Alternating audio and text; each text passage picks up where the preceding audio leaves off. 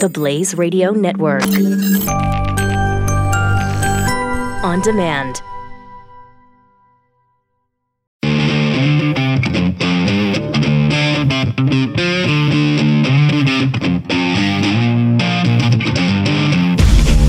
Lock and load. This is Steve Deace. The Steve Deace Show.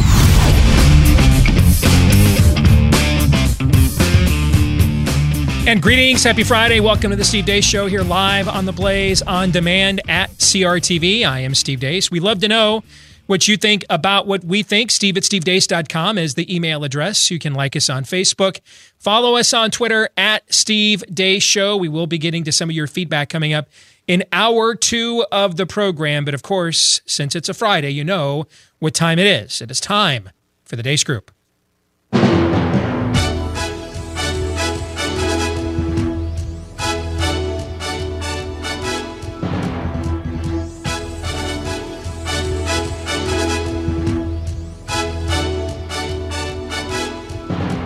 It is your weekly look at the week that was. And yes, for our new viewers and listeners here on The Blaze, if that music and the logo and it all sounds familiar, it's because it is. We totally ripped it off from the McLaughlin Group, but John's dead now, so I think he'll be okay with it. Let's get to issue one, seventeen days. The last week has seen lots of things, like Kyrsten Sinema, the Democrat Senate nominee from Arizona, confronted with some things she said in her past. So Arizona is the state of the five C's, but I would add a sixth C. It's called crazy. And I want to talk to you about some of the things that I think that you can do to stop your state from becoming Arizona. And my state, Arizona, is clearly the meth lab of democracy. Um, people would watch what was happening in Arizona and be like, damn, those people are crazy. And I want to talk to you about some of the things that I think that you can do to stop your state from becoming Arizona. Ted Cruz and Beto O'Rourke had a debate. You are right that there there is a loss of civility. There is an anger. There is a rage on the far left that, that is really frightening. You know, the images. Of, of, of, uh, hold on. Let me answer with it. Don't interrupt me, Jason. Lots of leftist meltdowns and attacks. I hate Ted Cruz. But still, the Real Clear Politics congressional generic ballot rolling average has the Democrats with a seven point six percent lead on Republicans. five thirty-eight still has the Democrats with a five in six chance of taking the House, while in the Senate, we interrupt this broadcast to present a special message from Arkansas Congressman French Hill. My name's French. What do you think about what's happening in Washington? Our Congressman French Hill and the Republicans know that it's dangerous to change the presumption of innocence to a presumption of guilt, especially for black men. If the Democrats can do that to a white justice of the Supreme Court with no evidence, no corroboration, and all of her witnesses, including her best friend, say it didn't happen, what will happen to our husbands, our fathers, or our sons when a white girl lies on them? Girl, white Democrats will be lynching black folk again. Honey, I've always told my son, don't be messing around with that. If you get caught, she will cry rape. I'm voting to keep Congressman French Hill and the Republicans because we have to protect our men and boys. We can't afford to let white Democrats take us back to bad old days of race verdicts, life sentences, and lynchings when a white girl screams rape. Paid for by black Americans for the president's agenda, not authorized by any candidate or candidates committee. Yes. Yes, that's a real ad. How, how? What am I allowed to think of that ad before I say anything about it, or should I just not say anything? That, metaphysical certitude, people. In fairness to the congressman from Arkansas, he is saying he had nothing to do with that ad, and and again, the tag is "Black Americans in favor of Trump's agenda." Yeah. Yep. Right. Mm-hmm. Right. All right, let's get to the first question. The big winner and big loser from this week on the campaign trail. Todd Erz, and I begin with you. Well, I think the big loser might be uh, Saturday Night Live political commentary, because and which has been very, very funny. In the can past. I can I hit timeout since you went there right away? Of course. If if S N L ran that skit tomorrow night, yes, and claimed a Republican was going to run that ad, every one of us in conservative media would be back on the air Monday. Aaron, yes, that is that not what we'd, we'd all be doing, right? except that actually we preempted them. So now, you know what? You're right. The S N L stuff. Like, get, yeah, I know. Back there. Crap. Why try? How are we going to put on the air on Saturday night now? Yes. Anyway, continue. I'm sorry. Uh, why try? Uh, other uh, uh, losers are uh, Republicans uh, in Minnesota who, you know, just, you know, trying to do their sense of civic duty and uh, get elected to stuff are uh, getting physically assaulted, as we predicted uh, would uh, on this very uh, uh, show several weeks ago. So, unfortunately, th- those are the kind of predictions you make. Uh, and I've talked about this, about my predictions overall. That's like you, you, you they're in your head, but you don't say them. You need you need more because you don't want to be part of the problem. But put it. But now, ever since t- Trump twenty sixteen, my calculus is like crazy is true as often as not, and you have to you, you just have to be honest with people. And the simple fact of the matter is, uh, these are violent people. You are seeing I, I, uh, the winner. I think I'm going to go with that. That le- the in Arizona, uh, the messaging of the commercial being put out there. Let them speak in their words. This is important. It's not hyperbolic. You need to understand this.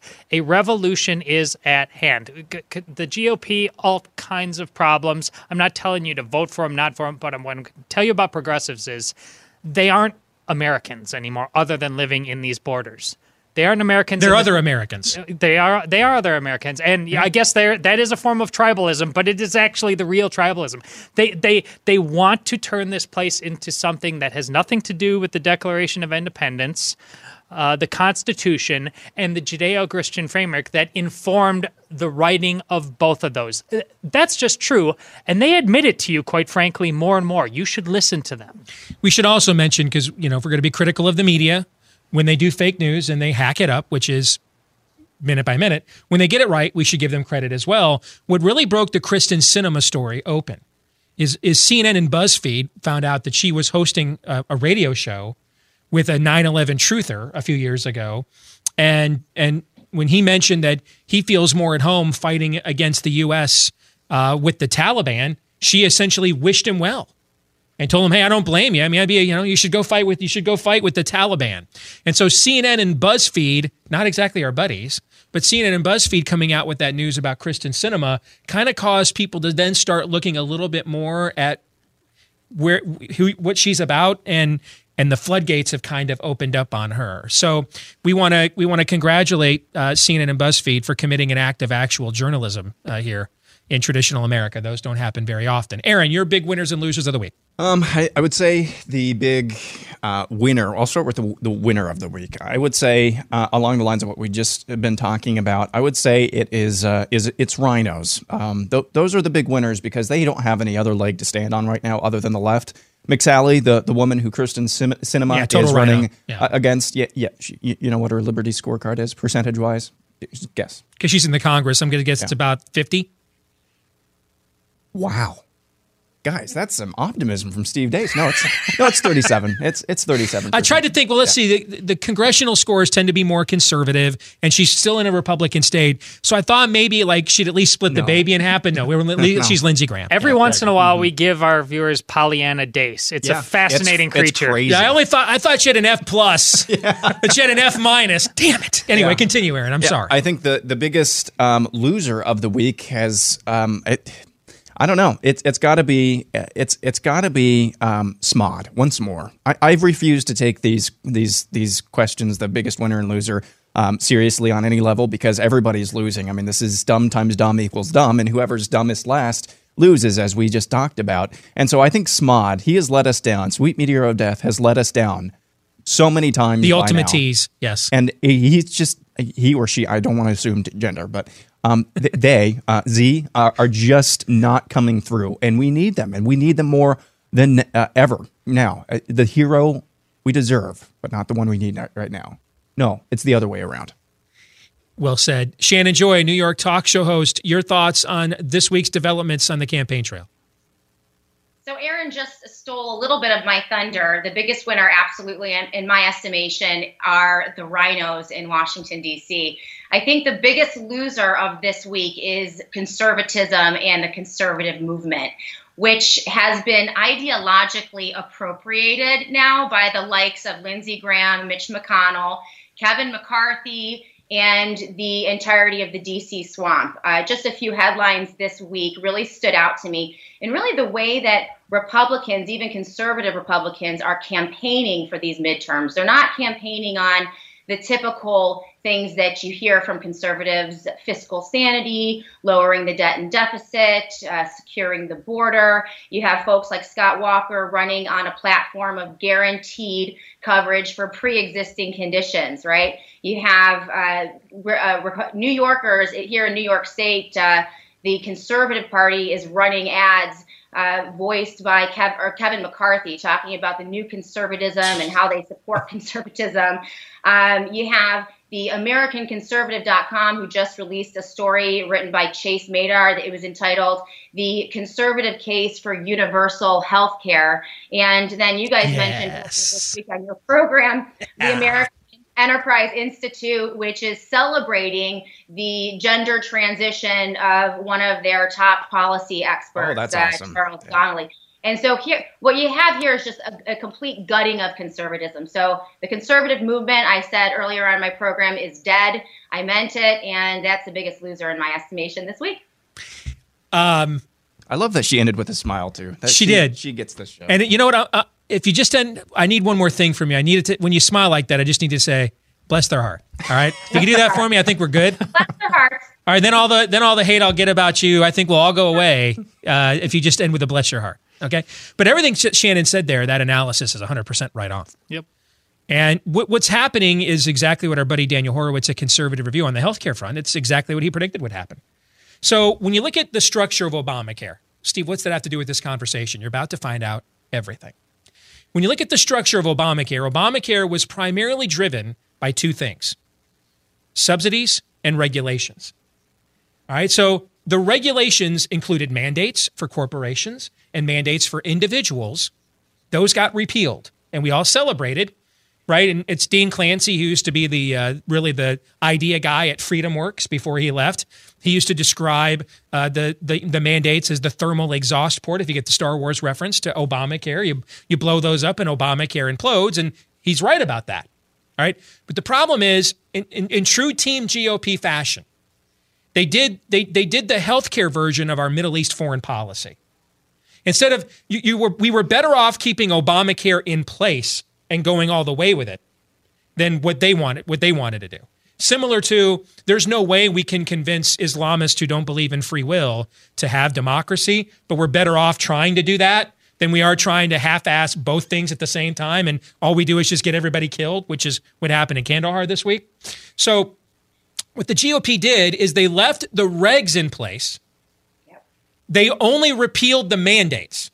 And so all the pre-existing condition, all the, you've, you know, uh, twenty-six-year-old men got to pay for a pap smear, you know, and Aaron's insurance coverage, which I'm paying for, all right? All that stuff is all in place. It's still there, okay? All the regs are there. The mandates are gone. And um, they wanted to, and then they got rid of the subsidies. So the, what happens? Let's do some math.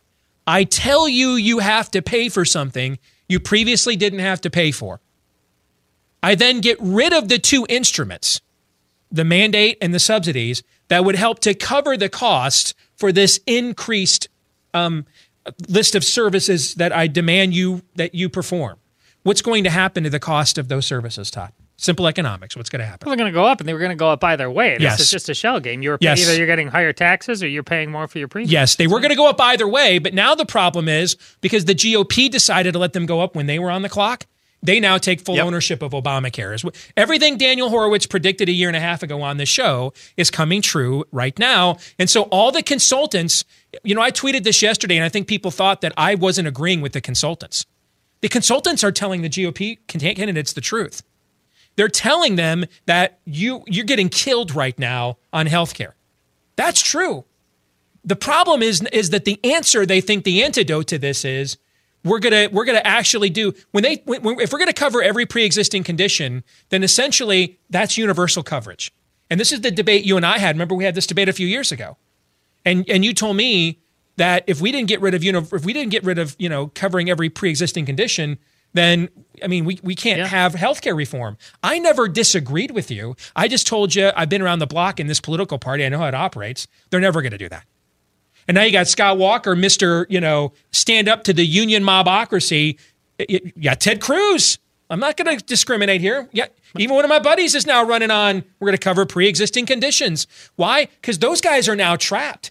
Well, this is why I said we had to get rid of yeah, it, because I know about these. Yeah, yeah, if you if you don't get if if if, if you're going to tell everybody we're to cover every affliction you have, but we're not going to make Aaron's generation that doesn't want to, that's healthy and doesn't want to buy insurance, we're not going to make them buy it if they don't want it anymore, and we're not going to subsidize the hell out of the insurance cartel, because if Republicans keep sending bailout checks to the insurance companies, they get called, rightly so, crony capitalists, and that's every Democratic campaign commercial you've ever watched, right? So they, they're not going to keep subsidizing the insurance companies. They're not going to keep telling the millennial generation that they were hemorrhaging voters. They have to keep paying for elderly people's pre-existing and, and disabled people's pre-existing conditions, but they're not going to tell all those elderly elderly and pre-exist and, and people that vote, you know, disproportionately more than any other demographic, we're not covering every one of your chronic ailments every more anymore. Well, just do all the math.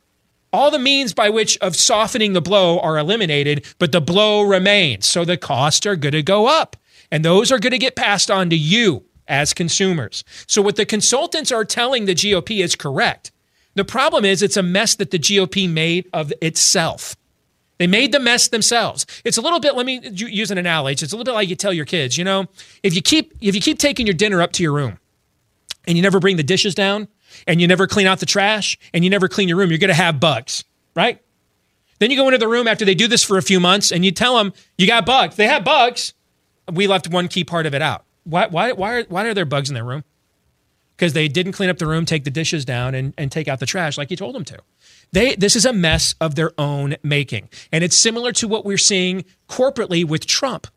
They are getting all of the backlash of Trump's antics and persona and, and very little of the benefit. And the only benefit they're getting is because of the way the left has shown, has reared their ugly mob, you know, mobocracy head in the last few weeks with Kavanaugh, and then the antics that we keep showing that they're doing to candidates and people's yard signs. If they didn't have that, see, you know, that's what I tweeted out before the show here today. The Overton window only wants half of the equation permitted. It only desires half of the reason the G O P has been playing catch up in voter enthusiasm all this year.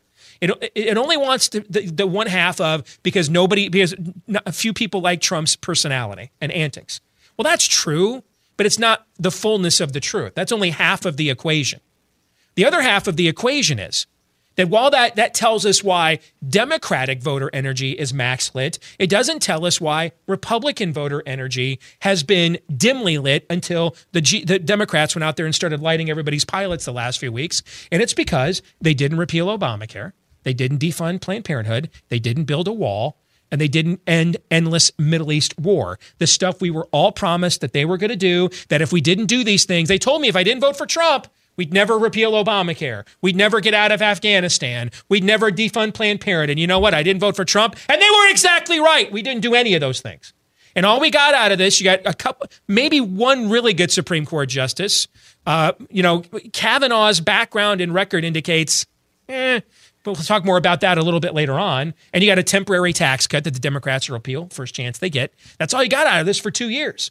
And so since the Demo- since the Republicans don't have promises kept to run on, They're, they're back to running on the same thing they've run on the, the, really for the last twenty years, but the Democrats. Now, the Democrats are like out there right now fulfilling every G O P campaign commercial, and that is closing the energy gap, but I don't believe it will. That, that uh, negative energy alone does not close a sale. You have to give people reasons to vote for you. And so while I believe that the left's The left's mobocracy tactics have closed the energy gap, they will not close the sale. And I really believe we're having two elections happening in two different Americas. You have the House election that's happening in the progressive election America, and then you have the Senate election that's happening in the Republican uh, or the traditional America. And the Republicans have about the most favorable Senate map they could have ever drawn up. That's why, that's why, despite everything I just said, I think they're going to win a couple of seats, probably gain a couple.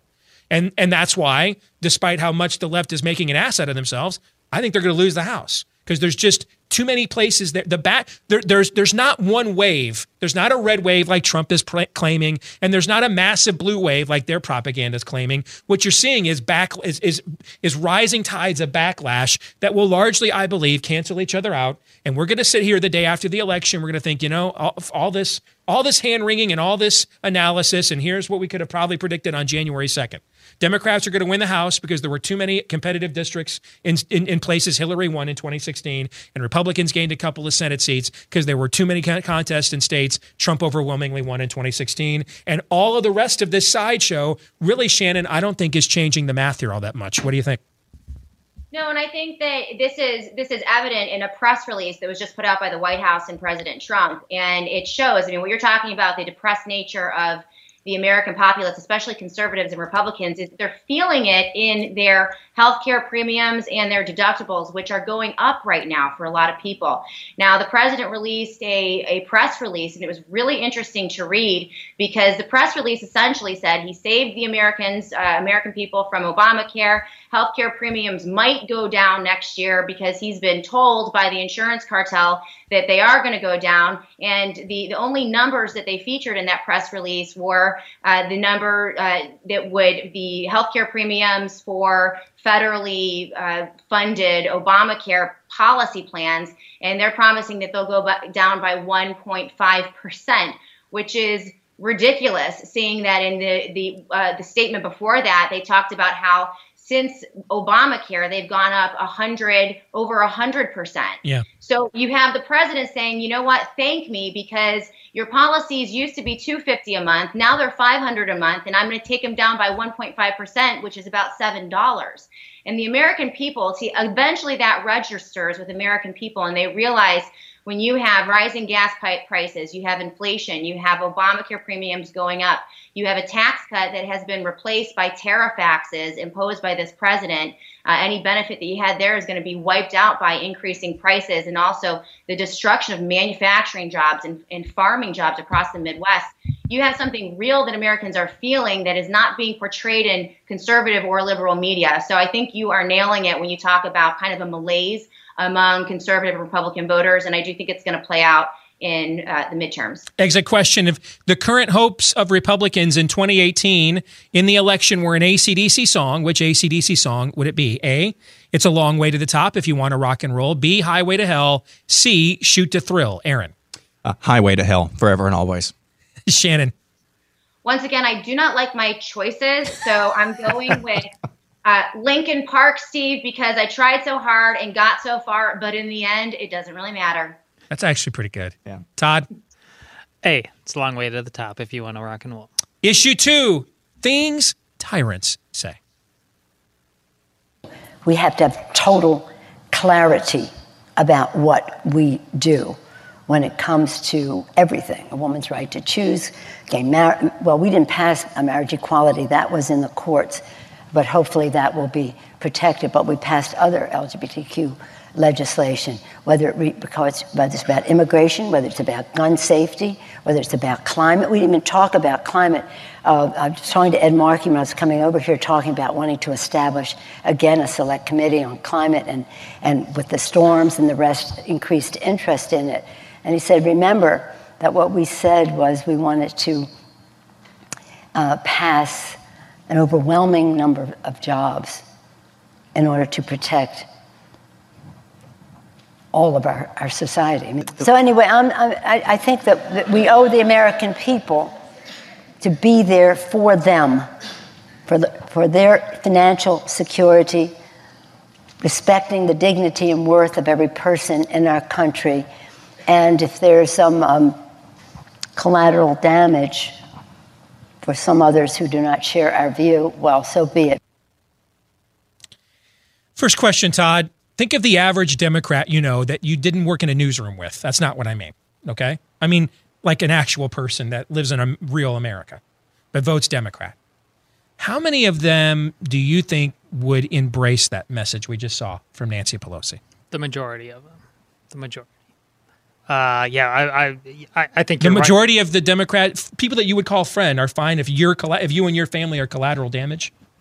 Uh, yeah, I mean, okay. well, they they would, but that obviously, oh well, don't that you know you got to figure out what she means by that. Um, but um, they they would try to parse it that way. Um, but that they view, I mean, their capacity to view the other is is second to none. I, I've got a really good friend who uh, not only did I work at the, uh, the newsroom, but I played adult baseball with, things like that. And, uh, you know, he he keeps commenting on craziness out of Trump camp. Will the will the adults ever wake up? I mean, and he he he's always been one of those guys who, because I'm I'm you know I'm one of those guys in the middle. I I but I keep telling him, come on, man. I mean, I like you. I'll never stop liking you. But you're them. You agree with this stuff. You just should admit it. Mm-hmm. It doesn't. You're still one of the greatest reporters I've ever known. He he actually has a capacity to go to work and do that.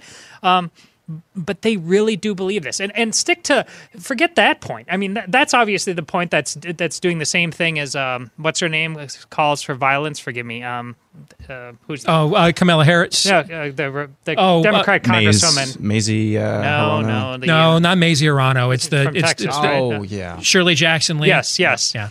But the one, um, what's funny is we named like six people yes. immediately. Oh, when he said the crazy one, we had like six names ready. But li- listen to what, what, what the, the crazy old lady said there about we need to pass overwhelming numbers of jobs. That that's impossible. You can't even do that. Yet you say that, and I know all these Democrats. Yes, yes, we we need to do that. They would, and they're smart. They're not dumb people. They have degrees. They go to work. They raise family. They're not stupid people, but they believe that, and it's not even possible. So um, it, it's the majority, Steve, and I, I'm. utterly confident. Thirty that. seconds, Aaron. How many Democrats you know believe really agree with what she said there? Uh, that uh, pretty much all of them. Pretty much all of them. Shannon, you live in New York State, pretty Democratic stronghold state. How many Democrats you know really agree with what she just said there? Uh, most of them, because it, with progressivism, the collective always trumps the individual, and so if they believe that there is a a collective win or collective benefit, then they will always crush the liberties and the freedoms of individuals. So. Uh, absolutely, the majority. Um, you know, Nancy Pelosi. It's it's amazing how occasionally you can see the mask just come off and they reveal themselves. But what what Todd was saying about how utterly inane her statements are, she couldn't even put together coherent statements. It really it, it strikes me at what a lost opportunity this is for conservatism and for the Republican Party. Yes, they are sitting ducks. They're idiots. They can't. It's. I mean, if we had a sane, coherent Republican Party with a shred of decency, we could wipe the floor with these guys. And it just, it's it's such a, a wasted opportunity. But uh, they mean it. They mean business. Exit question. If the average American's desire for this kind of coercive government that Nancy Pelosi just described, if the average American's desire for that kind of coercive government were an Eagles song, which Eagles song would it be? A, Peaceful Easy Feeling, meaning they're totally down with it. B, Already Gone, which means they've they've already embraced it. We're having an argument that ended a long time ago. Or C, The Long Run. We're we're not we're not at that place yet where that's mainstream in most of America. Aaron, uh, that's got to be A. That's an easy A. Mm. Mm. Todd, oh, it's worse. It's Already Gone. Already Gone. Yeah. Yeah. Yeah. You guys are, are you guys catching me trying to be optimistic again? Shannon, yes. yeah, Shannon, what do you think? It's a peaceful, easy feeling. Meaning, if it if it if it gives me what I want, then uh, I'm down with the clown. Is that kind of what yeah. you're saying? There's not a lot of urgency right now in the American uh, populace. We're we're fat and happy, and I think that it is going to take. I mean, there's going to have to something's going to have to happen to upset upset the status quo, the balance of um, you know how things have been, in order, I think, for Americans to really wake up and realize that. We're we're in peril right now. Our liberty, uh, our Constitution, our um, freedoms are definitely in peril. We have to wake up. All right, when we come back here, next two topics we're to address on the Deace Group this week. A, Lindsey Graham is still at it. Still at it. We're going to talk about the Lindsey Graham scam. And some, some I thought I found them troubling comments from Chief Justice John Roberts. We'll talk about that and more when we return here on the Deace Group.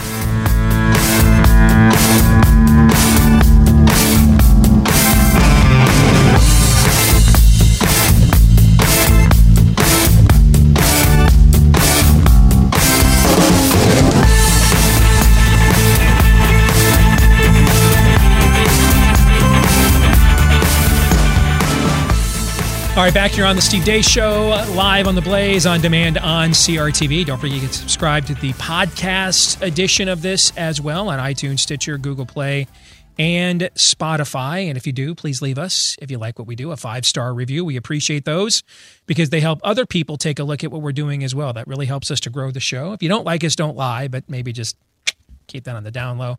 And uh, click subscribe if you haven't done that yet either at your podcasting platform of choice. Thank you to all of you that have done so. Let's continue on with the Deace Group. Let's get to issue three, the Lindsey Graham scam. Lindsey Graham has fashioned himself into new conservative hero after his viral moment at the Kavanaugh hearing. This is the most unethical sham since I've been in politics. And if you really wanted to know the truth, you sure as hell wouldn't have done what you've done to this guy. Then there were these moments. If he would say a polygraph, so, it would all be uh, over, Senator So Graham. Why don't we dunk him in water and see if he floats? Yeah, yeah please we move to South Carolina. Out of office. I hope you come. I hope you'd be welcome in South Carolina. If you don't like me working with President Trump to make the world a better place, I don't give a.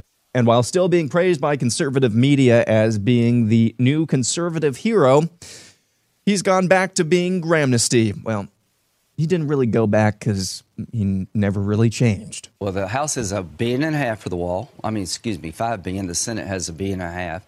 We'll close the gap. Uh, DACA, remember that? six hundred ninety thousand kids brought here on the average age of six.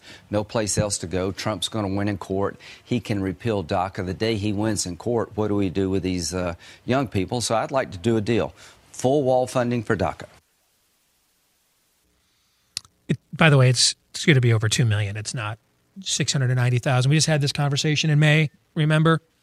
And remember the, the, the Republicans, Trump offered the, the Democrats who said they wanted all six hundred ninety thousand along with Grahamnesty, given amnesty, and the Trump offered them two million, more than three times what they asked for.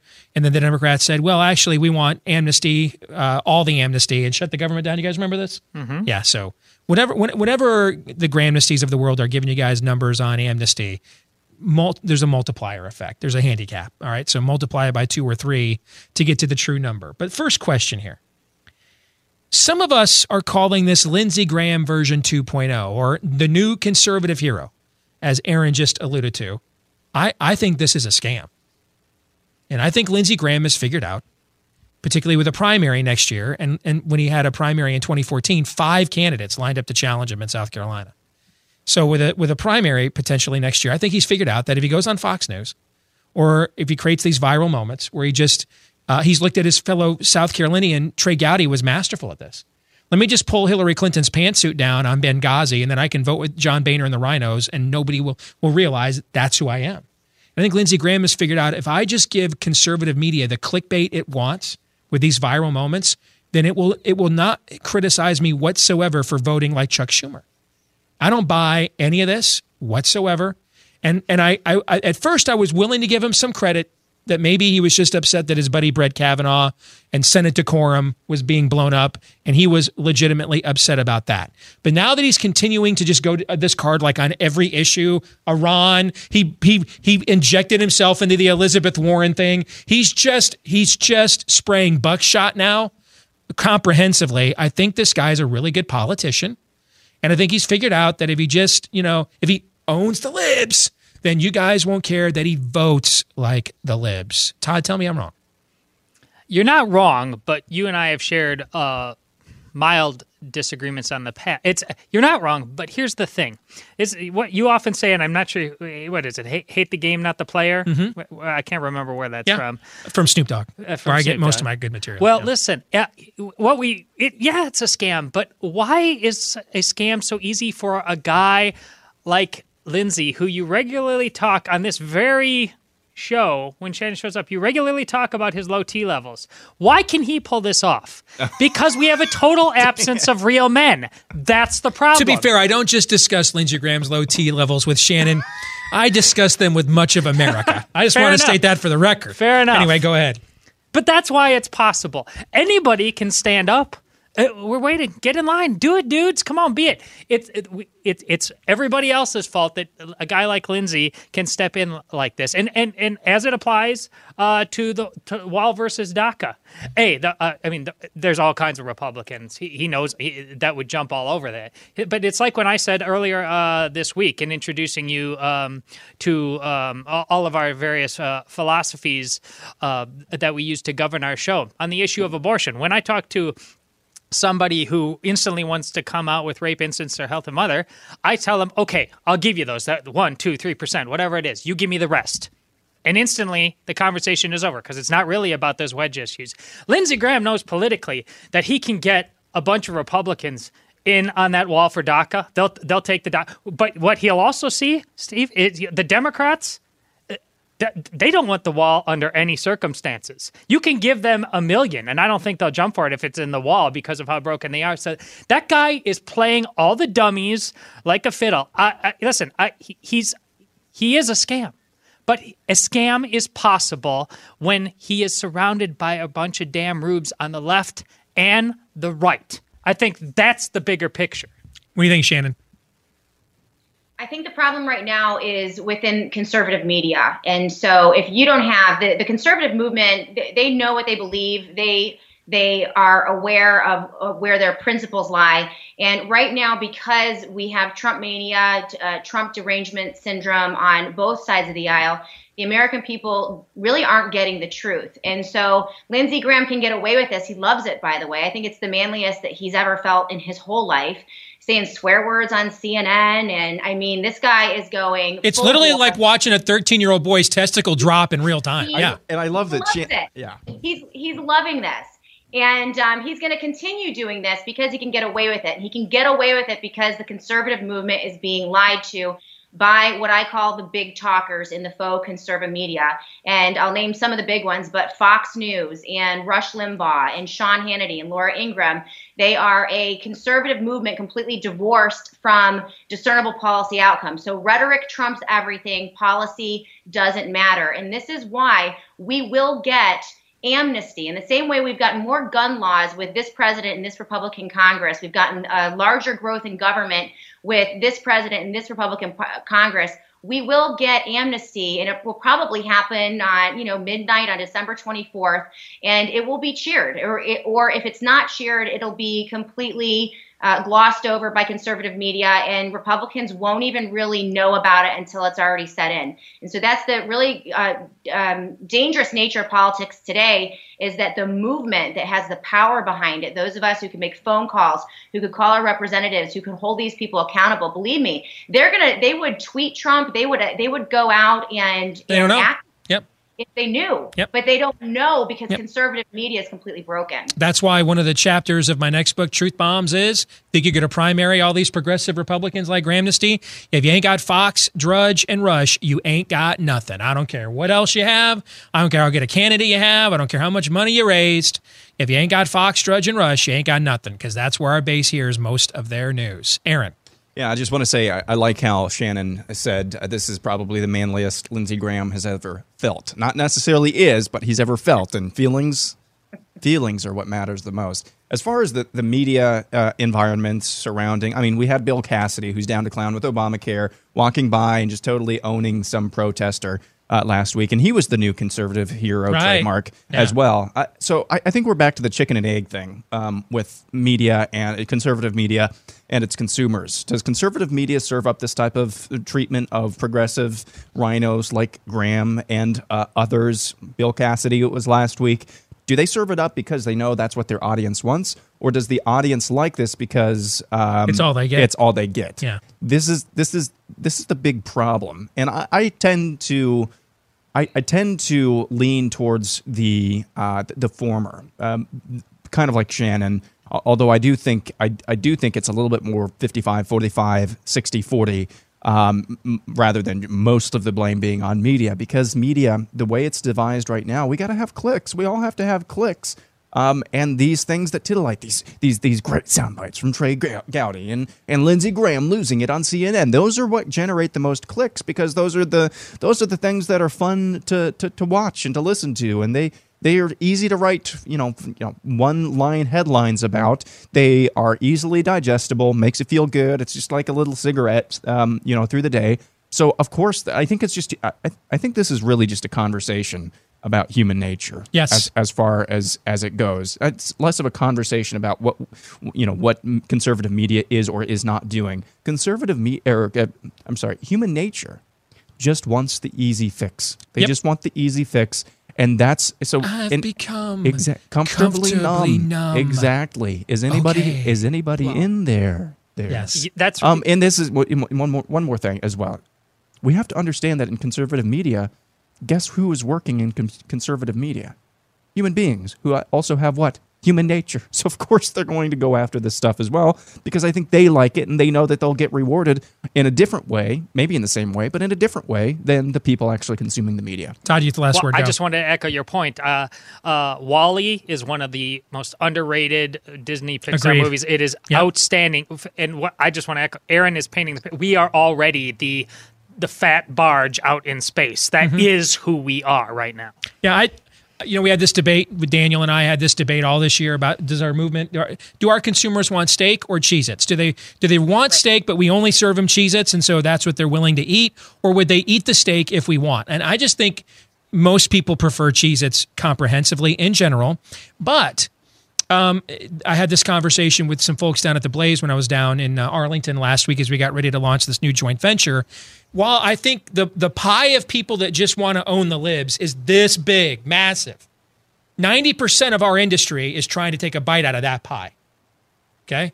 Now, I think the pie over here of people who want substance is far smaller, but there's really only a few people over here competing for space there. Us, The Blaze, uh, and when I say us, we still work full-time for C R T V. So C R T V, The Blaze, The Daily Wire, and a few others are really the only ones that are over here competing in this space.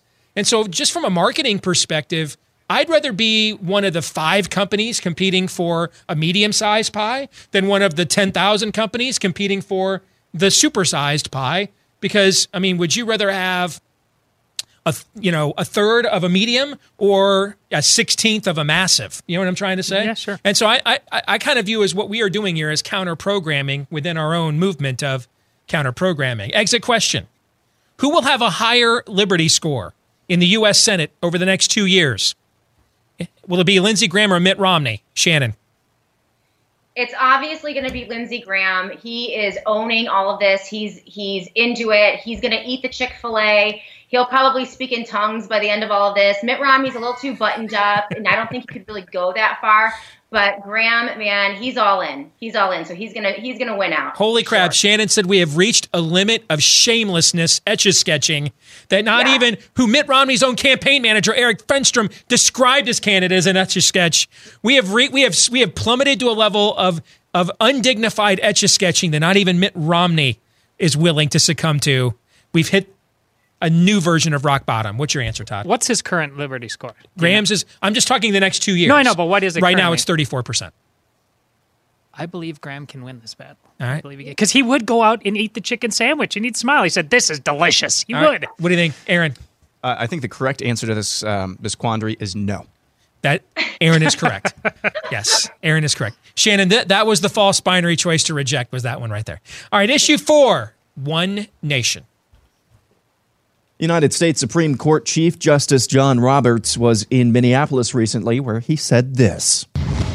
Before we go on to the bench to hear argument in a case, and before we go into the conference room to discuss a case, we pause for a moment and shake each other's hand. It's a small thing perhaps, but is, it is a repeated reminder that, as our newest colleague put it, we do not sit on opposite sides of an aisle. We do not caucus in separate rooms. We do not serve one party or one interest. We serve one nation. And I want to assure all of you that we will continue to do that to the best of our abilities, whether times are calm or contentious. So this troubled me, and I'm wondering if it shouldn't. All right, so Todd, I'm going to go to you first. I'm going to take myself out of this equation and ask you this question. What do you think the founding fathers would say to John Roberts in response to that clip? Uh, I think you'll like this. You sit on a throne of lies. uh, yeah, I was troubled. This, this really bugs me. Uh, I...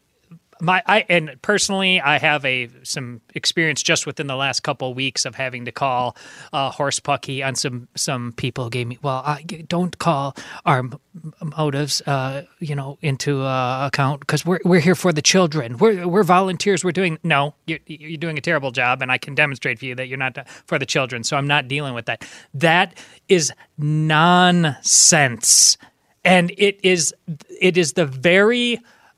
I mean, and you don't know on any given day, you know, exactly what the equation is and how much of him believes that and how much of him knows it's all uh, winking and nodding and laughing.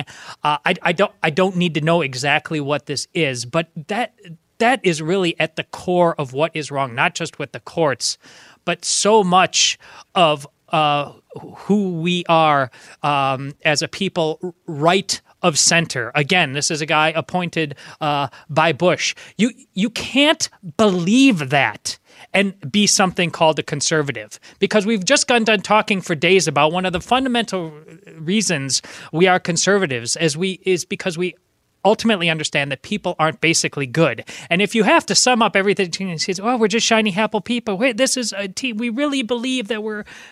Go, going for it together for the best in human, when all of the major decisions that focus on the fundamentals of who we are as a people are these ridiculous five four decisions by their very nature show how broken the courts mm-hmm. and thus our culture is. I mean, really, we've talked about a lie, a lot of lies on the show today. That takes second to none. In other words, it's a scam whether he believes it or not. Yes. I mean, he's he's saying it, if it, he's either saying it to say, please don't attack me the way you did Brett Kavanaugh, or he's saying it because he actually believes that's what's yeah. going on at his institution. And this is what I'm talking.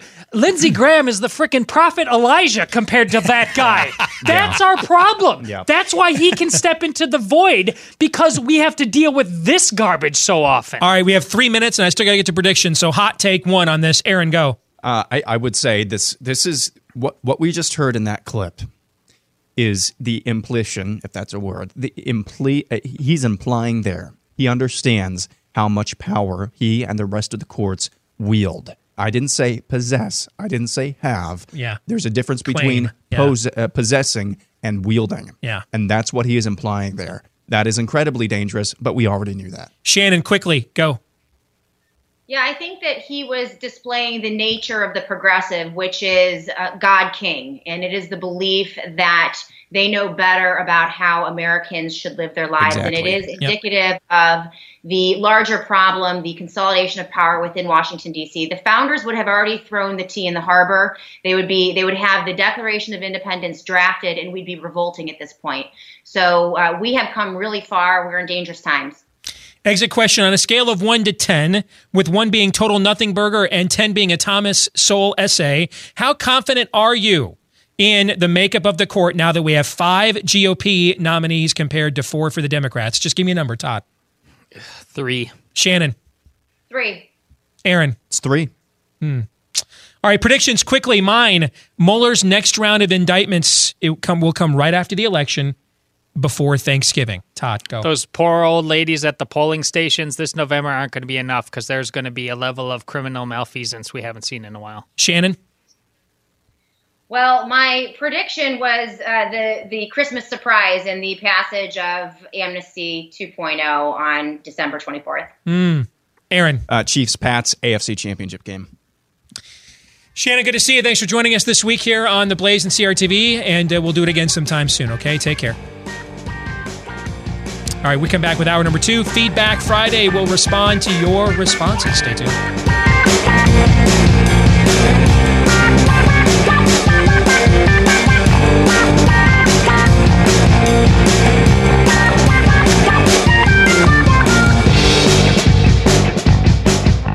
All right, let's get to it. Hour two of the Steve Deace Show here live on The Blaze, on demand on C R T V. And we are underway. Steve Deace here along with Todd Erzin, Aaron McIntyre. Don't forget, we love to know what you think about what we think. Steve at steve deace dot com is the email address. You can like us on Facebook, follow us on Twitter, at Steve Deace Show. And since it's our final hour on a Friday, the tradition continues. It's time we get to some of the feedback that you have sent us as of late with a Feedback Friday, and we have a little bit of everything. And when I say a little bit of everything, gentlemen, I mean, oh a little bit of everything. I need to go now. Are you ready to go? You ready? With that lead in, I'm not sure, but let's do it. Buckle up. All right, so let's start. This note comes from Will, who says, I've been struggling with this notion for quite some time. Is the idea, so we're going to get theology, politics, philosophy, uh, personal critiques of Aaron. We're going to touch on everything uh, this week, all right? Because I know Aaron. Aaron loves constructive criticism. He's always asking me for more of it. I eat it up. Yum. I mean, as I was leaving yesterday, he's like, "Can you throw in? Can is there is there nobody criticizing my work right now? I mean, I, I could I could use a little bit more of an evaluation. Could you throw some of that in to next uh, to tomorrow's Feedback Friday?" So, Aaron, I'm doing you a solid here in a little bit, so be on the lookout for it. You ready? Thanks, boss. You Thanks. got it. Thanks. So, Will says, "I've been struggling with this notion for quite some time. Is the idea of repentance contrary to God's grace? I sure as heck deserve nothing but temporal and eternal punishment. I am a sinner.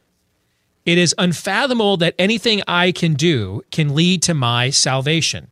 Yet Jesus himself told us to repent. I'm certain it is only because I hear it every day from you on your show that I'm even thinking about some of these notions." So I think that, you know what? I'm not going to answer this question yet. I'm going to find out what you guys think about this first. All right, because I, I think Will is is succumbing to a false choice. But, but Aaron, I'm going to start with you yeah. first. Can you what repeat do you think? The false choice again? The false choice that being called to repentance is contrary to God's grace because he feels like he is earning his salvation by asking for forgiveness. Um, yes. Okay. So I just wanted to make sure I was understanding that uh, correctly. Um, the repentance is a response to God's grace. Yes. Not because of God's grace or to, uh, it, I'm sorry, it's in the wrong order. It's a response to God's grace, what he has already done for you. It's not something that you do before you earn, you get God's grace uh, at all. God's grace is there and it, it always will be there until he comes home, uh, comes and calls us home, or comes back um, to take us all home, and it always will be forever and always. It will there. It'll be there for us. I mean, that's that's not a question. So we have to be very. I think we have to be very careful when we when we talk about things like this. Um, but at this, but again, the the order is God's grace is always there. And when we recognize that, and when the Holy Spirit convicts us of sin in our life, then our response should be to that, not to earn God's grace, but in light of God's grace, to repent of that sin so that we can be restored into a right relationship with our Maker. I really don't mean what I'm going to say to be snotty. so this this That falls, always means he's about to be snotty. I, I think this is the Catholic in me that... This is this falls under the heading of, and many Catholics throughout history are guilty of this, but how, how many angels dance on the head of a pin? You, by being too hyper-literal uh, with our faith, I think we fall in to these questions that really aren't complicated at all. There's a reason Christ says, be like children, and there's a reason he speaks to us in parables with real-world situations, because I think he knew that... At our worst, we, we, one, he calls us sheep a lot, and they're about the yeah, dumbest mammals in the animal yeah. kingdom, right? W- one way we would go do is try to take something that's really kind of one plus one equals two and turn it into some kind of calculus. This is not, this is not it. I, yeah, but think about uh, the relationships that the the Lord has used within Scripture to explain Himself to you. He is, as Steve just said uh, this week. Uh, and I, I won't uh, try to do it better than he did, but God is fundamentally about relationship. He is not some static physical equation. He is responsible for how the things, it, the great uh, motion, well, the unmoved mover, how that comes into play. But that's not him. He is fundamentally love. He is relationship. And it, it, that that's not just poetry. That is metaphysics. It is actually who he is. So it, it is the formula. Y- yes, yes. Yeah. So it makes it, it, it. When you think about it like that, I, it's not even stuff like this isn't even complicated for me at all. I mean, you there's it's impossible within a relationship to sit there statically uh, with and receive divine grace without humility, a de- an unrelenting desire for repentance that Steve, yet uh, he hasn't done it yet on his show, but he said it many times on the various versions of his show on what happened to him when he felt lifted out of his seat, when he felt the full love of God flood over him. So uh, this is, I just think it's way too sterile the way you're thinking about this. You've got to let love run over you, and then it's there. Boom. Let me, let me give two examples of what Todd and Aaron are talking about. One is very practical, but the practical one will lead into the one that is explicitly right out of the scriptures. All right. Your child turns sixteen. Out of love for her or him, you have chosen to buy them their first car. All right. So who's taking the, who's initiating the relationship here? Who's initiating? First of all, can a child be born by itself? No. No. All right. So so you as the parent have already initiated the relationship by creating this being, right? So the initiation, the child doesn't initiate its own conception. The parent initiates the relationship by creating the conception. So you've already done that as the father. You then take the initiative again to purchase the vehicle. Does the child have the means, like doesn't have, in this case, the child does not have the means to purchase this vehicle on its own. You have to do it for them. Nor did it have the means to do all the things to be the, the good student. You gave them right. The house over their head, right. The clothes. They never had because to worry. Because if you don't even you... initiate the initial conception, right. they don't They don't have the opportunity to use any of yeah. those opportunities that you just talked everything about. Everything in between you gave Everything them. You've initiated, everything, yes. right? You then initiate to buying the car on their birthday. You then initiate, so you're you are the sovereign, the initiator. You are handing them the keys. And you know what? By the way, I'm going to give a little tip of the cap to your tribe. The analogy I'm using right now, okay, I didn't come up with this one. I actually got this listening one night to Catholic Answers because I actually like to hear what people don't agree with me think about things, all right? And so I was listening to a Catholic explanation of the sovereignty of God.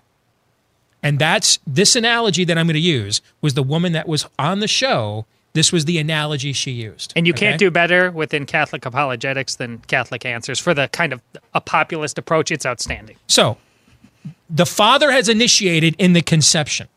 The child could not even be born without a conception, right? So the dad's initiated in the conception. The father has initiated in purchasing the vehicle, which the child didn't have the means and opportunity to do on their own. First of all, they're sixteen. They're not of age. They can't even enter into a contract, right? Okay. So again, who's taking all the initiative here? All of the initiative is being taken by who? The parent. The parent, the father. The father then hands the keys to the child and says, I bought this car. Therefore, I have alone have the power to give it to you because I own it and I'm handing it to you. And then, the, so again, at every level of this relationship, the initiator is the father. The father hands the child the car or the keys and says, the car belongs to you. Now, does the car belong to the child? Yes, because the one, that, the only one that had the power to grant the, ca- the car has done so. The car belongs to the child. But if the child never takes the keys, puts them in the ignition, and drives the, key, the car out of the garage, is the car theirs? It's been granted to them, but have they have they have they accepted what has been given to them? Correct. The answer is no. Until they un, until they take the responsive, not the initiation. All the initiation's been done by the father. He did the conception. He did the gift giving, the, the, the bestowing. He granted the permission to use the gift. All the initiative has been given by the father. There now needs to be a responsive, not an initiation. It wasn't, well, you know, of my own free will, I accepted this car, and that's what made it mine. No, no, no, no, no. You can't do this on your own. You can't enter into the contract. You can't be born on your own. You can't enter into the contract on your own. You, you, you and, and, and even though the law, the civil law says you can get a license at sixteen, you have to be on your parents' insurance by law as well, which means they, that's another act of permission, another act of initiative the father must grant you before you can be responsive. You're the responder. You're never the initiator. So to sum up, everything is grace. Everything is grace. And then you then have to still respond. If you don't respond, then you have rejected that which was given to you. That sounds like a relationship, Steve. Yes, it does. And you know where you see a perfect biblical portrait of this is in the Old Testament. God says to his people Israel, I have given you the land. This is your country, your nation. You're going to be my urban renewal program. Do what I say. Worship me the way I want. Live by my law, which is to your benefit anyway. So I'm, I'm, I'm telling you not to do the things that are bad for you and to do the things that are good for you. Again, real oppression's happening here. Real tyranny. Don't do bad stuff. That's my law. Don't do bad stuff. So do the good stuff that I'm showing you is good. Don't do the bad stuff that I'm telling you and showing you is bad. And you're going to watch me drive these seven nations that have lived in this land for hundreds, if not thousands of years before you arrived on the scene, before Abraham came out of Ur. I'm going to drive these people miraculously. I'm going to use you as my instruments. We're going to have an ultimate urban renewal plan here. We're hitting Control-Alt-Delete. We're driving all these infidels, all these idolaters, all these child human sacrificing pagans out of here, and I'm giving you their land. But you have to respond to me. And they fail the first response test. They get the spies together from all the twelve tribes. Like, well, let's go in there and scout this place out. Make sure that the God we just saw as a pillar of cloud and a pillar of fire, and and we just saw we just saw part the sea, and we just saw a fetus with this honey wafer manna that just literally fell from the freaking sky. And they just and when we complained and wanted meat, suddenly quails just showed up, herds of them. All the things we had just seen. Let's just make sure we're seeing what we thought we've seen all this time. So they send these spies into the land, and all of them but two come back and say, these guys are too big, too fortified, too much military, we can't win. It was given to them. They refused to accept it. All the initiative had been taken. All the initiative. Who initiated the relationship with Abraham when he was Abram? Who initiated? Did Abram get up one day and say, no. you know, I just, I'm really tired of these idols. I wonder if there's an unknown God. Who initiated the relationship? It was God. God. And then Moses, you know, was like, you know, this shepherd thing, I really liked being in Pharaoh's palace a lot more. I wish I could contrive a way to get back there. And so, you know, hey, hey, is there a, yeah, I'm just, I'm just guessing here. Is there a Jehovah out there? No. Who initiated with Moses? That God. Would be God. Yeah. Who initiated everything? Everything. Who initiated always? Always. Who initiates? God. God is always the initiator. You're never the initiator. Your repentance will did not cause your salvation. Your repentance is in response to the call of salvation that was already initiated towards you. And in Abraham's case, because of that reaction, he attributes it to God, attributes it to him as. Yes. See, that's the thing you said do, is right. Do you have to? Uh, is or how the way you phrase it is righteousness a an actual res, legitimate res, uh, no? Is repentance an right. actual legitimate response? I like the way you actually you used the word have to before.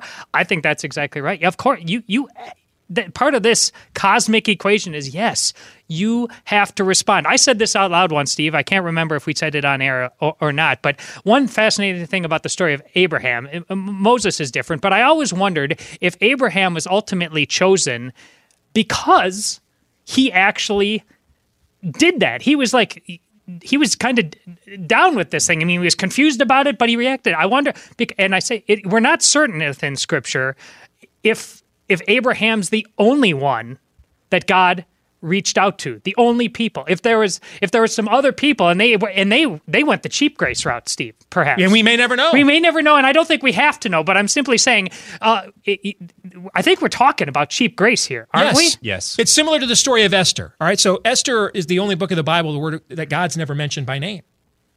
All right. So if let's say let's say Esther's uncle comes to her and says, you know, um, you need to you need to go to Xerxes. You need to go to your husband, basically, and lobby for the Jews. And, and let's say Esther's like, well, I don't want to do that. It'll risk my life. And the last queen that butted her nose into the business is why I'm the queen now, because she got beheaded, and I'm not going out like that. And I'm, I, th- is that where God says, crap, man, You know, I had this whole messianic line plan, all this whole thing set up for thousands of do? years, and and Esther's going to say she's not going to do what I called her to do. So I guess I guess the the Torah just kind of stops here in midstream, and we just, you know, we just kind of, you know, have a Plan B meeting up here in eternity here, you know, at three o'clock today. Gather all the heavenly host and let's figure out what the backup plan is. Is that how this works? No, no, that's not how it works. It's called the Book of Esther because what what is what does her uncle say to her? If you will not do what God called you to do, salvation will come to the Jews by another means. Because the, the, the salvation of the Jewish people, the maintaining of the Messianic line, is not up to Esther. Esther's response to God's initiating call is what is up to Esther. And to go to what you just said, if Esther had not answered the question, then we would have read the book of Lois. That's right. We'd have the book of Penelope. See? We'd have the book of Penny. We'd have the book of Julie. We'd have the book of Hannah. Whoever, we'd have, the, the, the sovereignty of God. See, we can't want to sit around and argue that did, did, did, did, did I choose my own salvation, or did, did God play Duck, Duck, Dam with people's souls? This is uh, my point. Th- th- it's, it's, that's, that's, that's the head on the pins thing. You have it all wrong. Jesus sits in the Garden of Gethsemane and doesn't pray for his free will. He prays for God's will. When Jesus teaches his disciples how to pray, thy will done on earth as it is in heaven, they, he teaches them to pray for God's will. We sit around here like roving, marauding bands of, of Linton and Abel teenagers in our theological camps, figuring out how much of this do we get credit for? How much of this did we choose? Right. How how creative do I need to be to sell you on the gospel to get you to choose to follow Jesus? Or maybe because God just does everything, I don't have to do anything. I just sit around and everything's up to God. That is all Linton and the Navel for losers, man. Losers. Here, here's, here, every, the only reason, Will, you have something to repent for, or better yet, to repent to, is because God took the initiative to create you, took the initiative to send you a Savior. If he had not taken the initiative in every single one of these instances, Will, there's no point in even having this conversation. And so your salvation, Will, you had nothing to do with it. You are simply, he is handing you the keys to the car. And you know what everybody's response right now, including Will, mine, you, everybody who claims the name of Jesus should be to what Steve just said, hollow freaking you, Luya. Yeah, yeah. That is what our response should be to that. I think he's confused, and I, it's totally understandable because all of us have that in our faith life. What total surrender to the will and love of God should look and feel like. Yes. I mean, because it's a, it, it's in your British accent, it's a mind scrambler. It's a mind scrambler. Yes. Yeah. yeah. It's not about whether you have free will. It, it, that's those are loser arguments. It's about whether you have the freedom and power in your life to live God's will, and then whether you are faithful enough to follow through. And the only reason you even have those options, I wouldn't even call them choices. I would say options. The only reason you even have those options is because God sovereignly initiated to change human history to give you those options. And that because you want to be freed from your will. This is, so I, I affirmatively cited Catholic answers. This is now where the Catholic is probably going to agree with Luther. We have bondage to our own will. The will is our bondage. This is what Paul talks about in Romans seven. The good I want to do, I don't. The evil I don't want to do, I do, or I do. Okay? We are, we are slaves to this duality. We want to be freed of this. We don't, we, we, we, we don't, we want freedom redefined. The American mindset is that, you know, I get to have it my way, Burger King. I get everything on demand. The biblical mindset is I am free to no longer be a slave to the wrong thing, but instead to devote my life to the right one. That's how freedom is defined in the biblical world. Not that you're free to choose good and evil like the Force in Star Wars, but that you're free to walk away from evil, because of the grace that God has initiated in your life. And that is, now that's a, that's challenging to the American utilitarian mindset. It wasn't challenging to the American mindset three hundred years ago, but in a post-Darwinian era of utilitarian ethics and the way we've all been worked over by self-esteem and progressive education, you know, the biggest difference, you want to know what the biggest difference is between the generation that founded the country and the generation we live in today? I'll tell you what the biggest difference is. They weren't any less sinful than us. Alexander Hamilton was an adulterer. Thomas Jefferson was. There's evidence. There, there's some evidence that he was. Some people want to doubt it. What we won't doubt is he was a slave owner. Think about the fact Thomas Jefferson literally wrote the words, "All men are created equal," then went home to his slaves. These men weren't any less sinful than us. They had less machinations at their disposal to act on their sinfulness than we do today. But at their core, were they any less sinful than us? No. No. See, the biggest difference between that generation and this one is the generation that founded the country, the, the existential debate of the age was how much was a sovereign God directly involved in the affairs of men? Was God, a, was God, was it the deist God where he's the kid with the anthill? That he just created this circumstance, habitat, and then just sits around observing it passively while the ants scurry about purposelessness or purposely? Um, is God directly intervening? Is the, is the hand of God directly intervening now, or did he only do that at Calvary? That was the, those were the debates they had. The debates they had were how much directly involved in the affairs of men is a sovereign God. The debate we have today, both in and out of the church, is how much are we the sovereign over God? And that's the difference. One, one debate will help sinful people. See, we look at Thomas Jefferson as a hypocrite for writing all men are created equal and then going home to his his his his, his slaves. You, we actually, because we're looking at it through our post-Darwinian mind, it's actually backwards. It's actually backwards. A man as broken and sinful as Thomas Jefferson could still essentially cosmically reach for the stars when he thought outside of himself because of the different polarity of the culture Amen. Of the age. Amen. It wasn't Thomas Jefferson being a hypocrite. It was Thomas Jefferson rising above his own sinful nature because of the cultural influences that surrounded him. We don't have those cultural influences today. We, we encourage one another to remain right in the base nature we have and then drag God down into the muck and mire with us. They lived in an era where they believed God encouraged them to come out of the muck and mire closer to him. That's the difference. It's not that they're any more or less sinful than us. It's that they were influenced to be less sinful than they already were. We are encouraged in the exact opposite way in our day and age.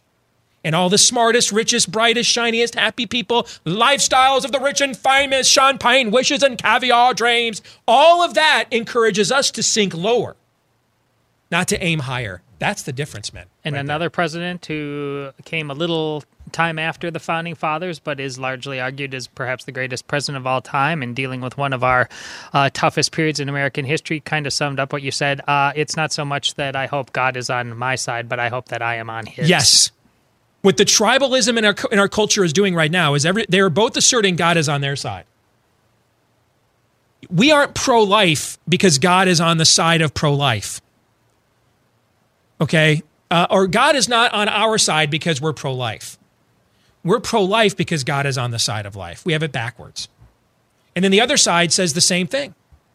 That's why they, for welfare state programs and everything else, everybody, we, most people on both sides of this, God is the prop. We we yeah, God is God is Loki getting beat up by the Hulk. I mean that is that is what, what we're essentially making God out to be. Uh, what I hear from this conversation, and the Hulk says, "Puny God." That's what we're doing. Yes, because ultimately we want to be God, and so you know on the right we want the God who tells us that abortion is bad, homosexuality is bad, but materialism and selfishness is totally cool. That's what we want on the right. And on the left, we want the God who tells us materialist, materialism and selfishness is bad, uh, but, is, but um, as long as you aren't materialistic and selfish, you can make up for your abortion sacrament and your sexual deviancy. That's what we want. We, we want the accoutrements that appeal to us. We, we want to walk to an a la carte menu and pick and choose. That's what we want. And that goes to the conversation we had yesterday. Ye be like God. That's that's really what we want.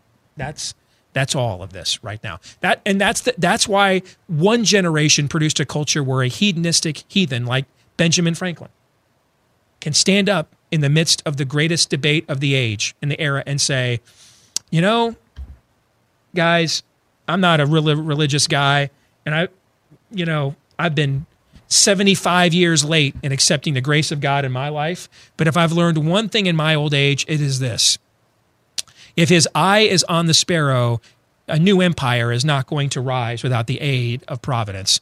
And I think maybe we need to take a break here from our opinions and our tribalistic wrangling, and maybe we need to break for some fasting and prayer so that the Lord of Lights maybe would illuminate this situation and bring some grace to bear. See, what happens now is our is we take our, our brilliant hedonists like Benjamin Franklin, and we tell them, hey, leave the brilliance at home, just bring the hedonism. Because the hedonism is the brilliance. See where I'm going? Mm-hmm. That's what we do today. In their era, they were in their era because of the way they viewed the role of God and their place in that society, they were able to have hedonistic, terrible people do great things. In our culture, what we do is we say, well, if you're hedonistic and terrible, but you can do great things for me, then you're on the side of God. That's what we do today. And so what happens is Trump can wave, Trump is out at his rallies waving rainbow flags. And the Democrats are out there saying this is the most anti-L G B T president we've ever had. And we all know that's not true. And then we, we have we have the largest growth of government than we've ever had, even under Obama, right now. We have the biggest government we have ever had. And yet on the right, we're telling each other, you know, if we don't vote Republican again, this is, I'm going to go bankrupt and we can't afford this welfare state. We're just lying to each other because of the the tribalism. So nowadays, if you do great things for me, then you're on the side of God. When before it was, you could be a terrible person, but still do great things for God, and God would bless that. Now it is, if you are a terrible person and you do great things for me, God will bless that. That's that's why we that's why we bastardize the King David example all the time. We we don't we we think that God blessed King David despite um, uh, his sinfulness because David was just cool and special. No, God blessed King David in spite of his sinfulness because David, when he was confronted with his sin, would in his repentance say, God is God and I am not. Blessed be the name of the Lord. Your politicians that are, you know, hedonistic today, they don't do that. Instead, we tell them if they if they if they give us a religious freedom order, that that means that that they're Christians now. That's what we tell them now. That's that's your own religion. That's you're guilty of the other fake Jesus that we hear from the progressives. You've just made a Jesus up in the debased, you know, bowels of your own mind. And I think that's why we've gone, gentlemen, a long way to confusing people like Will, who just emailed us. Is that kind of what you were alluding to a minute ago? Yeah, but I thank him for the question because I always like it when Feedback Friday turns into Theology Thursday. Well, I think that might be our only, nope, I guess I'm wrong. The next one is going to be a little theological as well, but I got to get to this one that rips Aaron. Otherwise, I'm going to be really disappointed in okay, that. Okay. Man, what did I do to you, Steve? Speaking of, speaking of, um, I, I, maybe I should practice more of what I preach. We got to get to this email that, that, that rips Aaron. There's no greater love than this. Ripping yes. on Aaron in the next segment. Yes, that's coming up next. Stay tuned. All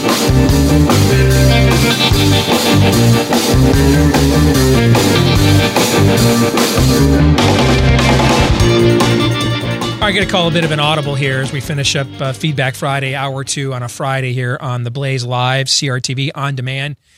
We went heavy into some theology in the opening segment. So the next note I was going to respond to was theological as well, but I'm going to table it to next week, okay? Because there's some other things that I also think there are topics here. The audience would appreciate us addressing it, not just so I can get to the one that rips Aaron. I'm, I'm although I like, will admit that is a, that that has like something a, to do with it. It's like one, that book, The Monster at the end of this book. It's oh boy. I just wanted to see what Aaron was like on tilt because he's always so chill, right? Checks in the mail. Yeah. Uh, but I think Denise speaks for a lot of people with this note, and she talks about, "Hey, I love your show. I have I've emailed my congressman, my governor, my senator. I've, I'm doing whatever I can." Um. And ordinary people like me are extremely frustrated. I'd like for my voice to be heard. I'm not smart enough, nor do I have the time to put into being a political activist. I have to work to pay the bills. However, I'd like for my voice to make a difference and not just be dismissed as so often is in the past by a variety of politicians.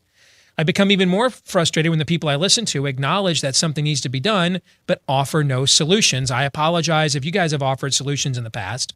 please direct me to where I can find those solutions. All right, so I think Denise speaks for a lot of people.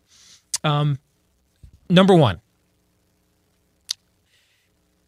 I realized when I wrote Rules for Patriots, I, I wrote Rules for Patriots, Denise, for people like you back in two thousand fourteen to provide a framework of, of solutions, how we can do what we believe. And we talk about that practicality on our show a lot. Over the last few years, though, I, I came to understand that I, I think that until we are, are willing to admit the truth of where we really are as conservatives, we won't utilize some of the more radical tactics. And when I say radical, I don't mean in tone and temperament. I mean in terms of how they're just a, a total paradigm shift from how you have been encouraged throughout most of conservatism to behave as a conservative. And Rules for Patriots just flips almost all of that on its ear. It's not, it's not, it, there's a reason it's called Rules for Patriots and not How to Be a Douche Canoe. It's not about being a, you know, a, a, it's not about being a jerk face. It's about being effective in doing what we believe. Because most of the tactics that we deploy are not effective. I mean, look at the election right now. The Republicans right now are arguing for universal health care in the last two weeks of an election. That's the other side's argument. And that's what I mean by the radical nature of the tactics that we are suggesting in Rules for Patriots. Not in tone and temperament, but in effectiveness and in direction. And over the last few years of doing this show, I came to realize, though, that I think too many of us still are not willing to admit where we truly are as a movement. And unless we admit where we are, we won't be in embracing enough of a radical paradigm shift. And so my next book, Truth Bombs, is really the prequel to Rules for Patriots. It really sets the stage for why we believe the current political paradigm, it's impossible for conservatism to be successful in it, no matter who wins elections. And, I, and, and when the book comes out in January, we'll have a lot of conversations about the book here on The Blaze and C R T V. And then we'll probably later next year revisit Rules for Patriots in light of this prequel. So there are some solutions, and we talk about solutions all the time. It's just most of our audience wants to believe pulling the lever for Team G O P and owning the libs is a solution, and it's not. Now, I have a little of the same frustration that you have, Denise. I have a, a, a, a big platform, but I don't have a huge platform. I don't. I'm not Fox, Drudge, or Rush.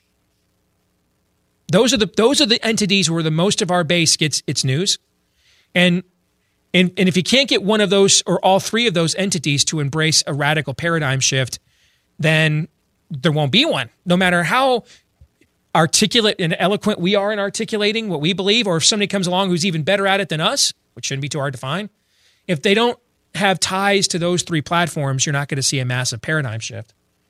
And that's why we also talk about what the ultimate solution is. Without revival, we're doomed. This is a, this is a doomed civilization. Without a, a reawakening of the kinds of great awakenings that gave birth to liberty in the first place. Is it, is it First Corinthians three sixteen I'm thinking of, or somewhere around there? Where the Spirit of the Lord is, there is liberty. Okay? Whom the Son sets free is free indeed. There's a reason why we had great awakenings and then a revolution. Okay? So we need to have that spiritual awakening in the culture again, and that is, that's the number one solution. So um, what I would suggest is not that you vacate political activism. What I would suggest is I'd reprioritize it. Whatever percentage you are devoting to praying for revival compared to political activism, so I'd reverse it. So whatever percentage more of political activism you're doing to praying for revival, I'd, I'd flip the paradigm. So right now, if it's ninety percent political activism and ten percent praying for revival, I'd do ninety percent pray for revival and ten percent political activism. So I, I wouldn't, and that th- and that's where, you know, Rod Dreher's Benedict option comes in. I think there's a misunderstanding of what he writes there. I think the assumption is that he's just calling for, you know, exodus to monasteries, and we just let the world go to hell. What he's basically calling for is an inversion of our paradigm. And and in the process of, of practicing political activism, we just don't give all of our virtue and credibility away to win political battles, which is a lot of what we've done for the last twenty-five, thirty years. And it's one of the major reasons why we've lost Aaron's generation. You want to comment on that at all, Todd? Well, and the, the answer for you in particular uh, within that paradigm shift might and probably will look considerably different than it will look for the person next to you.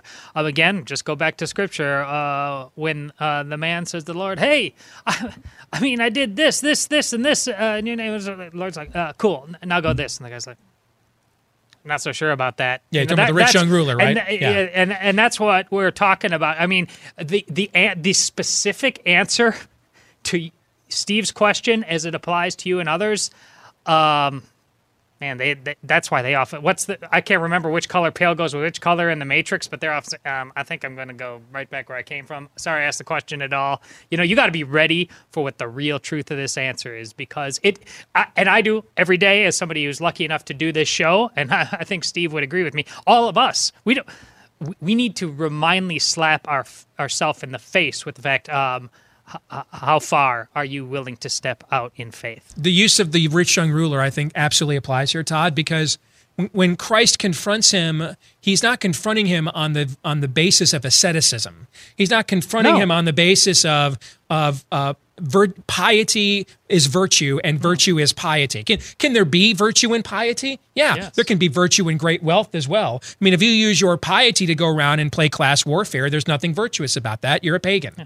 If you use your wealth, however, to fund missionary causes Correct. and charitable causes, then you're then you are then you're behaving as a saint. All right, so your socioeconomic condition isn't the basis for your virtue. What you do with it is a demonstration of what, of, of where your virtue lies.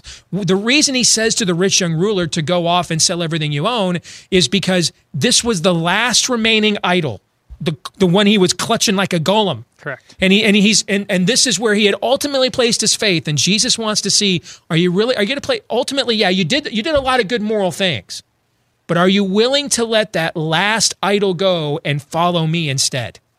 And and when he put him to the test, what's the rich young ruler do? He go. He walks away disappointed because he doesn't want to give up that last idol. He he he doesn't want to be able. He doesn't want to give a faith-based offering to God. He wants to give his own humanistic offering. He wants to give God the offering. Well, I'm willing to behave morally. I just take pride in my wealth. Other people may say, you know, I'll give you all my wealth if you let me get away with behaving immorally. It was the reference to the Sopranos episode I made a couple weeks ago where Paulie walks in to the parish priest and he's like, why are you preaching against sin? I've donated all the money to help refinish the parish. And the priest is like, that's not how this works. That's not how any of this works. You don't get, th- th- there's, these aren't carbon credits on your immorality. You don't get to like murder only. You get to, hey, with every with every one hundred thousand square feet of new roof you put on the parish is another murder you can create for Tony Soprano. That's not the way, there's not, this is, that's not the way this works, okay? And so those are, the hearts are little idol factories, and that's what Jesus is confronting there. And I think that's where we have to revert, inverse our paradigm. Is what what is our idol factory? What is the thing that we want this to be successful, but the way that we are comfortable with it being a success? Yeah, and last Friday we read a note that was actually sent to you, Steve, uh, from a guy named Matt, who um, has has done kind of the same thing that, that that that she's describing, which is, you know, knocked on thousands of doors, made thousands of phone calls for candidates and for political parties. And he said that, and I'm paraphrasing here, I don't remember the exact words, but he said basically the deeper he got into his study of God's word, the, the more he soured on politics. She wants to know solutions. Well, what we've been trying to tell you for a long time, and there are ways to be effective in in uh, advancing what we believe in. There are ways, and those are spelled out in, in, in Rules for Patriots. But as far as a solution goes to everything, what we've been trying to, to articulate now for, for really years is that there are no political solutions for what we've been saying. And I'm just rephrasing what we've been saying, this conversation and hundreds, literally hundreds of other conversations we've had in the last couple of years. The only solution, there's a difference between tactics and solutions. The only solution to what we're seeing with America yes. now yep. is revival. Good distinction. I appreciate that. That was good, Aaron. Um, Which and means I've got it. Which means it. I had to do ah, this. I knew that was coming. Karen writes, oh boy. I, I appreciate the fact that Aaron is actually wearing a collared shirt today. This shirt has a collar too. No, no. This actually came from not today, but from another day. Okay. But, uh, yeah. Karen has emailed me before. She is concerned about uh, your wardrobe, and I find it interesting because I'm I am I, I, I don't give yeah. a rip, but I, I think it's, a, in a way, I don't think Karen is slamming you as much as she's slamming me. How? Like, I think Karen is recognizing that at, at forty-five and married for twenty some odd years, I am beyond saving. I've just mailed it in at this point. And uh-huh. she sees a handsome single young man. And in a way, I think maybe she's complimenting you. And she's saying, you're selling yourself short here, young man. How you could so? be looking so much better. How so? You've got so much more going for you than Deace does. Steve is so far gone, we're not even going to comment on his wardrobe choices. Seriously? But you, we have high expectations Seriously, for. that's the only thing she said? Yes. Yeah, I love, I love the fact that Aaron wore a collared shirt today. That was like a flannel shirt, too, if I recall. Do you know how low the bar is when I'm the guy who comes in wearing a Blaze red Who yeah. is the dumbest last t-shirt, and I'm, I mean, I'm dressed to the nines, apparently. Yeah, I mean, I... I just, I, I'm at the point too, there there are some days where it's like, you know, maybe I should actually, you know, I'm going on camera today, maybe I should actually act like it. But most of the other days, it's like, um, most of the other days, most most days, I should say, it's just uh, wear something. I, I need to get to work pretty quickly because I'm running late as always, and just what's on the floor that doesn't stink or, you know, whatever. That That's basically the, that's the criteria that I have. In other words, Aaron never left single. college. Yeah. That's what he's telling you. I'm feeling, I feel you. Yeah. Um, Emily wants to test my proclamation to pumpkin spice all the things. She is emailing me about Buffalo Wild Wings is selling pumpkin spice Told you. buffalo wings. I didn't think you were telling the truth, but this is a this I, is a thing. I always okay. tell you the truth. All right. I thought you were, well, I thought it was like when Aaron sent me the photo of pumpkin spice Clorox. No, that's his thing. I thought it was a troll. That's his thing. Okay. Because he loves taking us down those lanes. The yeah. official show position is to pumpkin spice all the things. Amy made me from scratch a recipe that one of our our, uh, our listeners and, and viewers sent me for pumpkin chocolate chip cookies, and they were phenomenal. Okay, so officially, our show position is pumpkin spice, well, all the things. Your but, show position. I mean, if Aaron had a graphic for an asterisk over my face yeah. right now, no. I don't know about pumpkin spice buffalo wings, though, guys. I th- You know what? No. Here's what we're going to do. I, I, I won't go back on an officially issued edict. I will. It's a little bit like when a governor doesn't have the guts to veto something. He He lets it pass without his signature. You know what I'm saying? So I would much rather err on the side of, of going too far with pumpkin spice than not far enough. So I will not endorse pumpkin spice chicken wings, but I, I will allow it to pass I, without know, my signature. You know, I think... What a flowery I, hold I, that I really was. Think, profile and courage. I think that that would actually be pretty good if you were heavy on the spice. Because then it would be kind of a, like a, a little bit of a sweet and spicy type thing, but you got to be heavy on the spice. For buffalo wings, anyway. You buying it? No. There's no. so Dude, many I'm ta- good flavors I'm, I'm, there. Well, no. that's true. That's true. I'm not wasting the money on that's the chicken true. wings. To, I'm not passing on spicy garlic and hot and all that. No.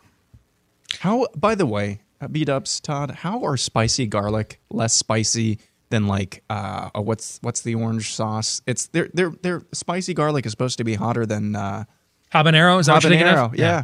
And it's, it, and it's not. It's supposed to be? That's what it, yeah. On the scale? Yeah. I don't know. That... I mean, but we're getting into the weeds now. The spicy garlic is is like a very doable spicy. Oh, I, I'm a big yeah. buffalo guy. I like buffalo. Oh yeah, I do. It's yeah. excellent. Yeah, I like like a chipotle mustard. I'm I'm okay with stuff yeah. like that. Yeah. Uh, it's weird because even though I'm I'm I'm Italian and Sicilian by ancestry, I I'm, I don't like tomatoes.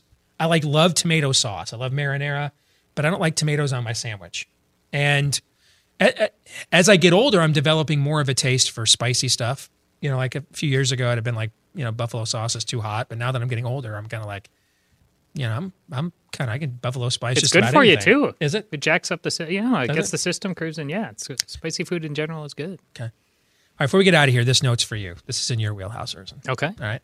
Jeremy writes, I keep hearing media personalities and pundits state with conviction that the press is not the enemy of the people, and yet I see them relentlessly attack the Constitution and the Western way of life, support the imposition and whitewashing of socialism despite its wreckage left in other parts of the world, uh, blame legal and responsible gun owners for the actions of radical Islamists and in some cases unhinged leftists, marginalize decent Americans who live in states they have nothing but contempt for, minimalize individual responsibility and liberty, spit on faith and the family unit, idolize and inflate government, show disdain and disrespect for our military and give aid and comfort to our nation's enemies on a constant basis. Help me out here. I can't see the mainstream media as anything but the enemy of the people, given all that behavior. If anyone can have a fruitful discussion on this, it is you guys. I would love you to take this matter on, Todd. Well, I believe I've said it once on this show. Uh, once again, uh, I firmly believe that journalism is magical and uh, not at all broken. Oh, that's a great phrase, Todd. And it, uh, Did you just come up with that? It, yeah. I'm, I'm, just wait. It just keeps coming. Prophetically. Uh, yeah, they, wait. It's Steve was just saying uh, when he was summing up uh, the pre-fall nature of man that uh, seems like we're so uh, people want to make it seem like so shackled, and basically we're given uh, sovereign rule and um, told to procreate uh, as much as possible. You know, ha, it, it's not possible. This guy has it exactly right. It, it isn't possible for them to rationally defend their case in the press, which is why. They don't, which is why it, it was a perfect example. You saw it on the show when um, uh, Brooke Baldwin, whose show you you have been on Brooke's show, yeah, haven't you? Yeah, I've been on there. Yeah. I'm not sure I'll be back. Yeah, yeah, yeah but I you have. On, I was on there once. You have. Johnny Dangerously once. Y- yes, you have. Yeah. Um, but that's why she does what she, uh, I just, I couldn't let that stand. I mean, we just can't let their talking, your whole scam is yes. talking points journalism. Yes. So you try to turn it around and, and, uh, you often succeed because there's so, as I got done talking about that on the show, there's just suckers everywhere, but you're trying to reverse a, parad- a paradigm. We've got to stop letting you. I mean, y- you are the talking points all the time. You aren't the news. This letter writer has it exactly right. Yeah, and this attitude from journalists, and you guys both would probably know it better than I do, and the fact that I, I can see this uh, just tells you how sy- systemic this is. There's an attitude within journalists that is inculcated from a very, very uh, young time in their careers, and that is of the tragic, romantic uh, watcher on the wall uh, who who who is doing everyone a favor with their existence, even you know, even though you uh, work for a podunk T V station. And this is not, I, this is I would say ninety-eight percent of of journalists that I've seen, even those who have come out of the ranks of the Christian private college that I came to. Watching them on Twitter, you would see absolutely no difference between them and the rest of um, the rest of the landscape of journalists. There is there is there there's some. I'll put it this way, mildly as possible. There's there's some issues there, just just a few. There's some issues there. All right, quickly, anything we learned anything today this week? Yeah, like twenty seconds. Did you learn anything? I learned that it's a blast to be on the Blaze. Love it. Yeah, love being live again. Yeah, it's been a ton of fun. Thanks to everybody at The Blaze for making this happen, and our friends and coworkers at C R T V as well. Everybody have a great weekend. Steve at steve deace dot com is the email address. Like us on Facebook. Follow us on Twitter at Steve Deace Show. Until Monday, John three seventeen.